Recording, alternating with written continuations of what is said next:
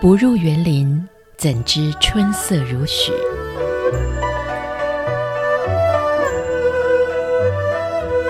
不只是昆曲 Podcast。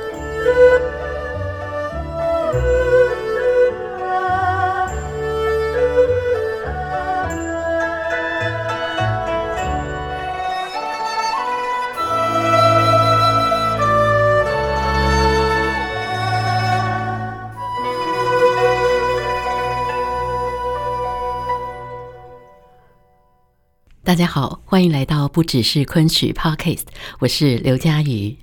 相信很多朋友都已经知道了，在今年的十一月二十四号到二十六号，建国工程即将要带来去年在上海大剧院首演的重逢版《牡丹亭》。这是由当今昆曲界的梦幻组合单文以及张军分别担任杜丽娘和柳梦梅，但是其中哦最重要的反而是这个剧本。重逢《牡丹亭》，他们为何重逢？他们怎么重逢？这就是当代非常重要的编剧家罗周他所写的剧本。而罗周的这个剧本《重逢牡丹亭》被王安琪老师形容为文学当中的精品，因为它让我们看见文学要如何超越生命的短暂。这真的是非常非常高的赞誉。我们今天节目里就请安琪老师来为大家介绍一下这位被他称为因为有了他，当代昆曲界而有了希望的剧作家罗周。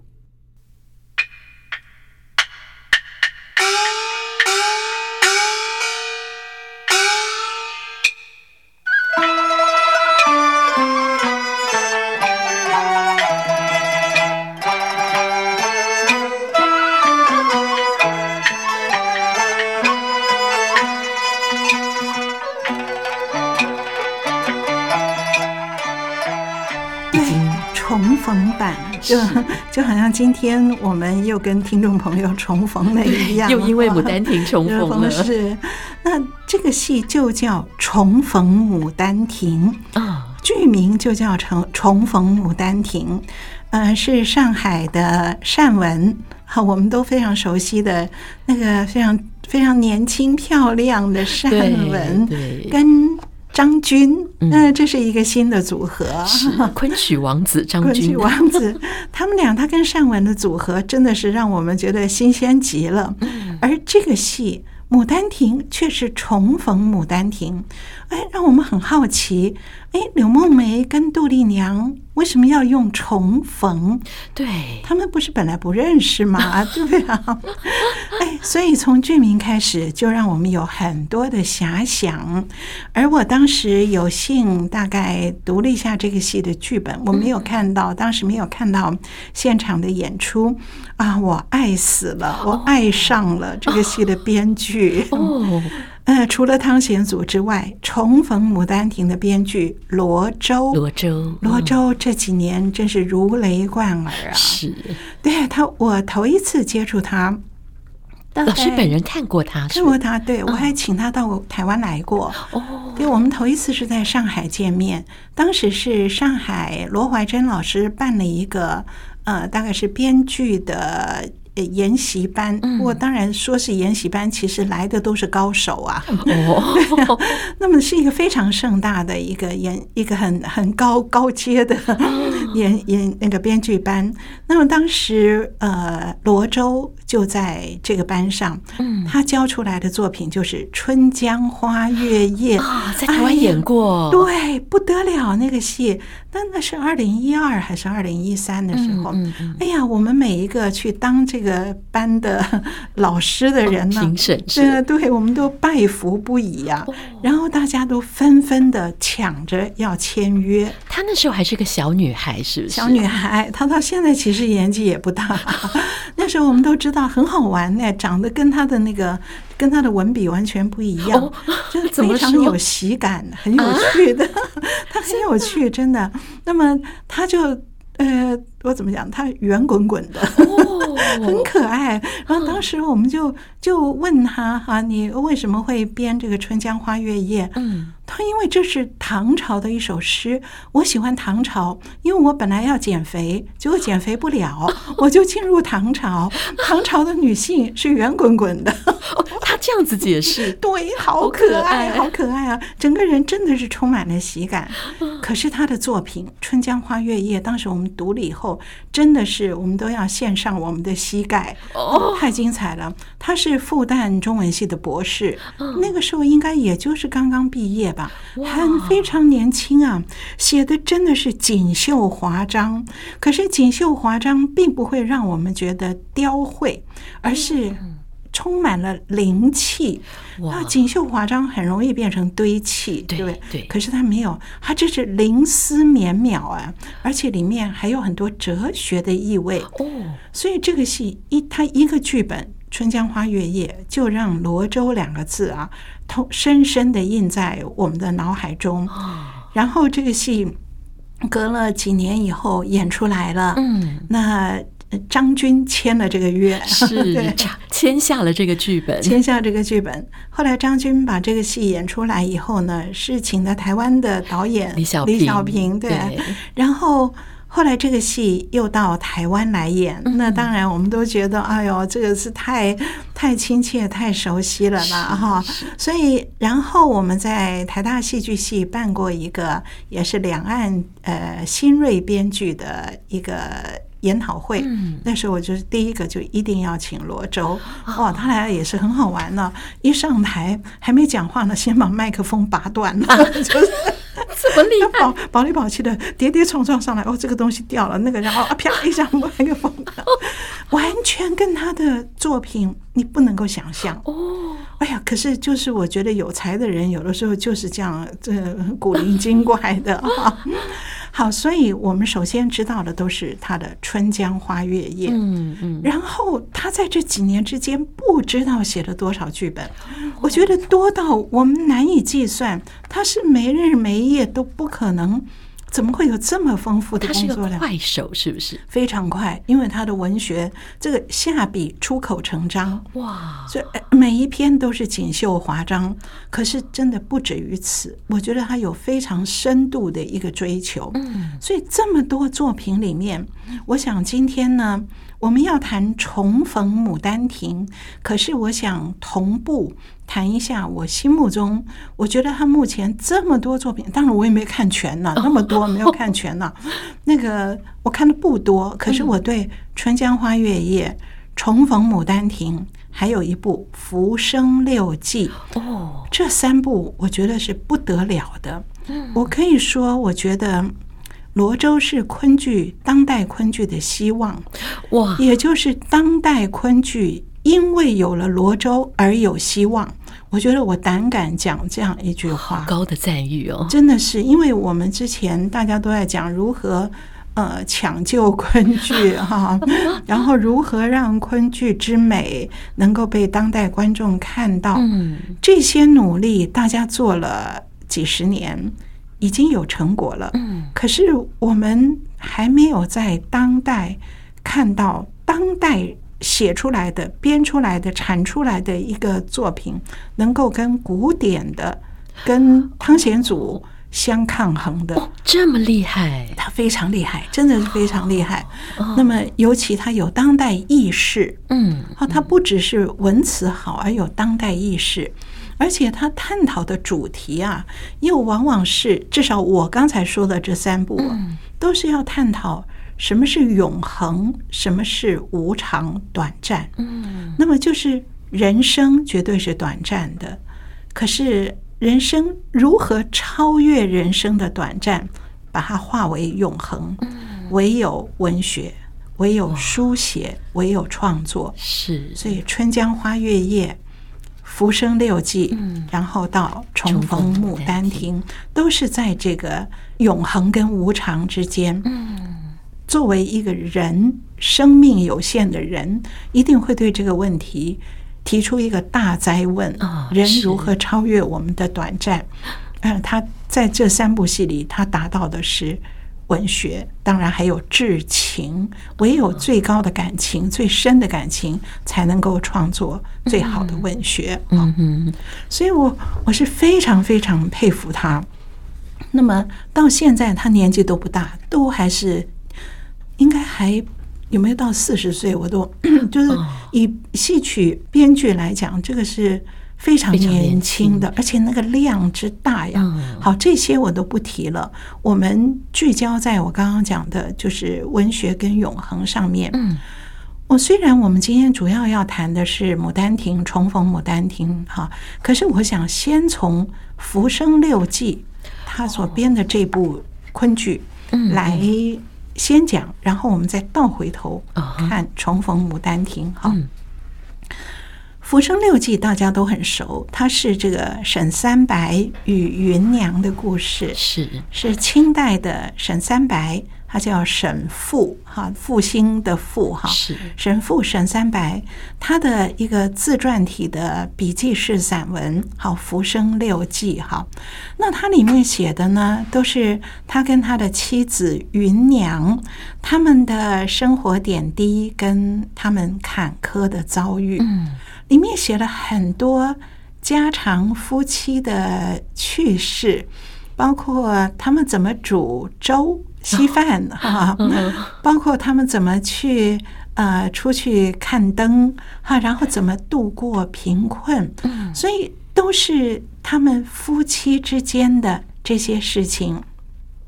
那么整个是放在整个背景是江南，嗯，所以是江南的景观，好，他们一起游沧浪亭啊，这些哈，江南的景观跟江南的文化是整个《浮生六记》这本书的背景，嗯，所以当这个剧团想要把这出戏，把《浮生六记》沈三白的《浮生六记》这个自传体的散文编成昆剧的时候。这就是一个绝佳的点子了，因为这个自传体的散文本身是江南的景观、江南的文化，跟昆剧的气韵非常相合，所以不知道是谁最先出了这个点子，想邀请罗周来把《浮生六记》这个自传体的东西呢编成昆剧。这个点子已经很好了，已经赢了一大半了。可是罗周的思考非常深入，他说他不想用昆剧的优美文词把《浮生六记》原书的内容把它唱成昆曲。他并不想说把他们怎么喝粥啊，怎么样生活，怎么相处，那怎么样养些小虫子啊，这些哈，或者是怎么读书，然后他们家其实有家徒四壁，就是怎么把他们的生活，他说我可以用我的文词写出来，用昆曲来唱，也可以保证会很美。可是我不愿意仅仅是这样，因为他觉得这个书。好的地方，最值得读的地方，不只是他们夫妻的相处。像他们这样的夫妻，天下有成千上万对。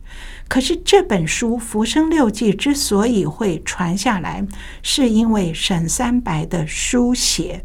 沈三白写下来了，这就是独一无二的沈三白夫妻的生活记录。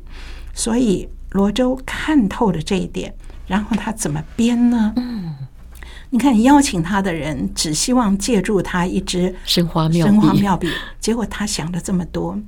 他说，戏一开场，大幕一开的时候，芸娘已经死了，剩沈三百一个人，茫茫寰宇，孤单一人。嗯，他。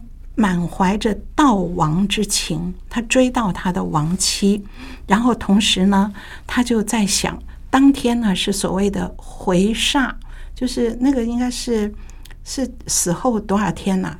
回煞之日，这我们不管他了，反正那天是回煞之日，所以沈三白在那边热切的盼望，他我这么想你，我们生前感情这么好，然后我这么想你，回煞日。你总会回来吧，总会至少入梦吧。然后他怎么样的呼唤，怎么样热切的盼望，都等不到，芸娘都没有回，都没有回来。他就只有拿起笔来写来回忆他们相处的这些情形。结果，当他用他饱蘸着感情的笔写下他们相处，写到生动的地方，一声“沈郎”。善文出来了，善文饰演的芸娘出来了。哦，是善文饰演，善文饰演芸娘。哈，施夏明饰演这个沈三白。哈，这个浮，我们讲的是《浮生六记》哈。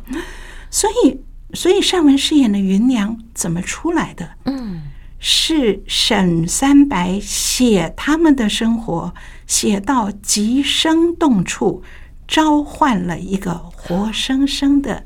芸娘出来，所以芸娘是他的笔，他的笔墨召唤出来、创造出来的。所以一开场这一处就让我们看到书写的力量，文学的力量。对，沈三白本来在等着你来入梦回煞之日，结果你没有来，我就写，写到生动处。芸娘出现在舞台上，是，所以他的文笔创造了一个芸娘，进而创造了一个世界。这个世界就是他跟芸娘往日相处的种种。所以不仅是他出现跟他讲，呃，我死后什么时候，不是这样，而是他们就把往日的生活活了一遍，顺着他的笔活了一遍，给观众看。所以他是用这个文字在舞台上创造一个世界，这个世界好像真实世界的倒影，嗯，它存在在岁月的河流里，永远存在在岁月的河流里，顺着他的笔，是啊，所以我看到这边。啊，我就觉得非常的感动。所以舞台上两个时空，一个是沈父文章创造的虚幻的世界，另外一个是沈父，就是沈三白他自己生活的，跟他的妈妈，还包括他妈妈给他续弦哦，哦，他的续弦的妻子跟他的生活，所以两个世界同时共处，而这种结构其实是非常昆曲。对不对？你看虚幻相生，对不对？这个昆曲就是这样如梦似幻，而且这种写法是可以写出沈三白的悲喜交织，是我怀念你，怀念到极致，然后创造出这个你。好，这一点已经是他这已经写出了《浮生六记》这本书的独一无二，是因为沈三白的书写。而接下来要面对的，你看罗周不只是有好文笔、好点子，他有戏剧性哦。他创出一个什么样的戏剧性呢？就是他要写写我们今天去哪里玩，写什么？可是他知道，沈三白知道，我记一事少一事，我记下一件事情，我就就少一事，就是说。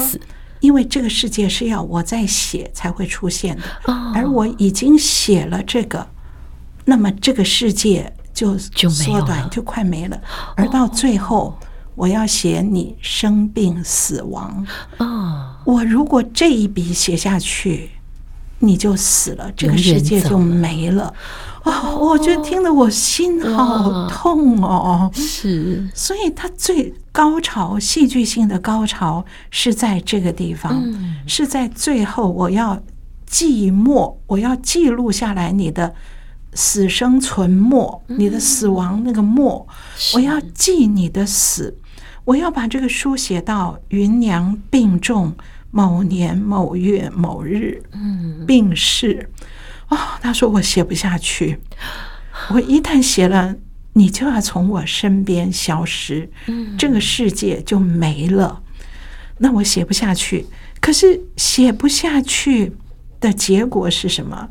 是芸娘病重哦，所以他每天就一天比一天憔悴。我们通常我们的亲人呢，尤其年纪真的如果很老的亲人呢。我们常常就会觉得，如果你受不了病痛折磨的时候，我们会暗自祈祷，该怎么走就怎么走吧，不要再硬撑下去了，早点解脱，无病无痛，免得多受痛苦，免得多受痛苦。嗯，可是沈三白的笔不写云娘没，死亡那个没，如果不写这三个字，芸娘就永远承受这样的病痛，所以她她就只有眼睁睁看着。这个虚幻世界里的芸娘，一天比一天憔悴，一天比一天虚弱，已经下不了床了。嗯，那我怎么办？我写不下去。那么对芸娘来讲呢？这个两个人的情感的重量是相当的。嗯嗯，所以芸娘也不会说我要赖在这里，永远跟着你。是芸娘，她想跟你。我想跟你创造的世界永远在一起，可是你会不忍心，你会心中不安，所以他们互相关怀，所以到最后，他们互相的对话是芸娘说：“沈郎孤零，奴家怎忍？我如果走了，剩你一个人，你孤零零的，我怎么忍心？”而沈三白说：“云姐病痛。”沈父何安？他叫沈复。你可是你病得这么重，我不写你就越病越重。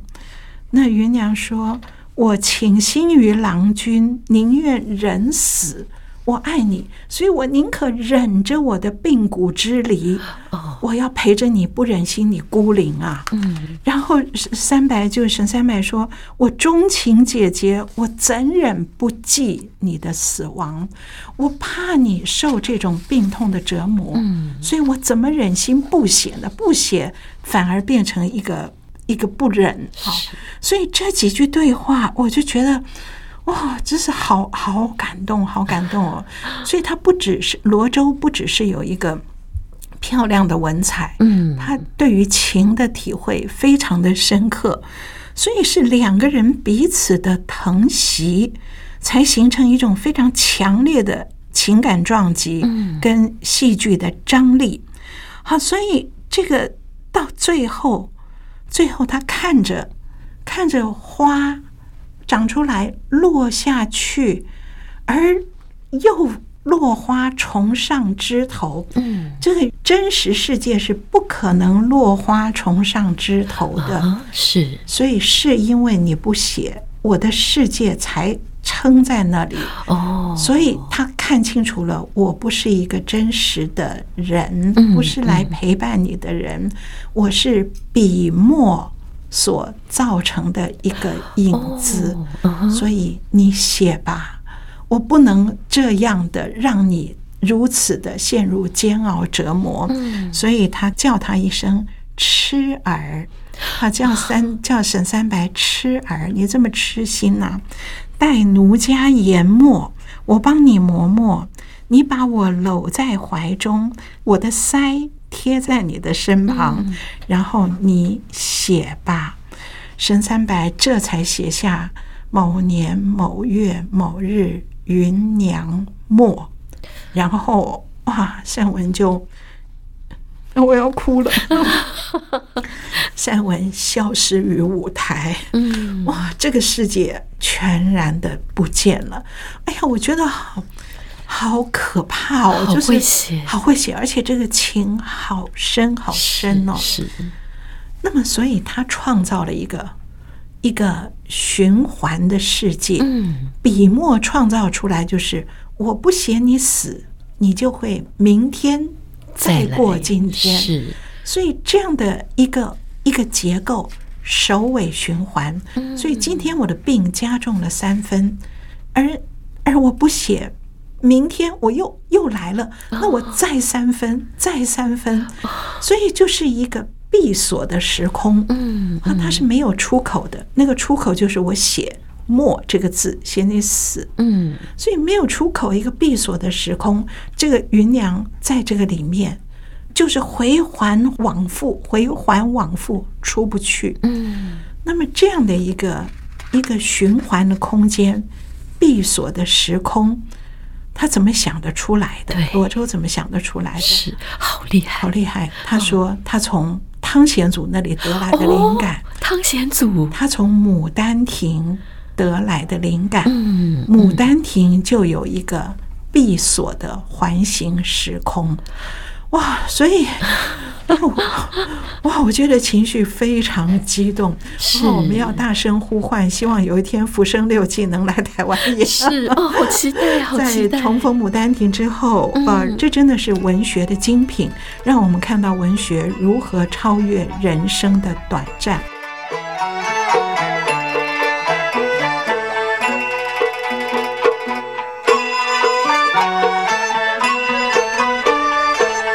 很多朋友可能都读过沈三白的《浮生六记》，但是在罗珠的笔下，这段爱情好像反而有了更深邃的感动。《浮生六记》我们还没有机会看到，但是即将在今年的十一月二十四到二十六号，重逢牡丹亭就要来台湾演出了。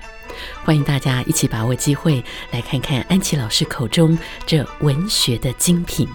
我们也有机会在疫情之后再度的回到剧场和您重逢。今天的节目就为您进行到这边，下次的不只是昆曲 Podcast，安琪老师会继续的来跟您聊聊泸州的笔下到底是什么样子的观点。我们下次再见，拜拜。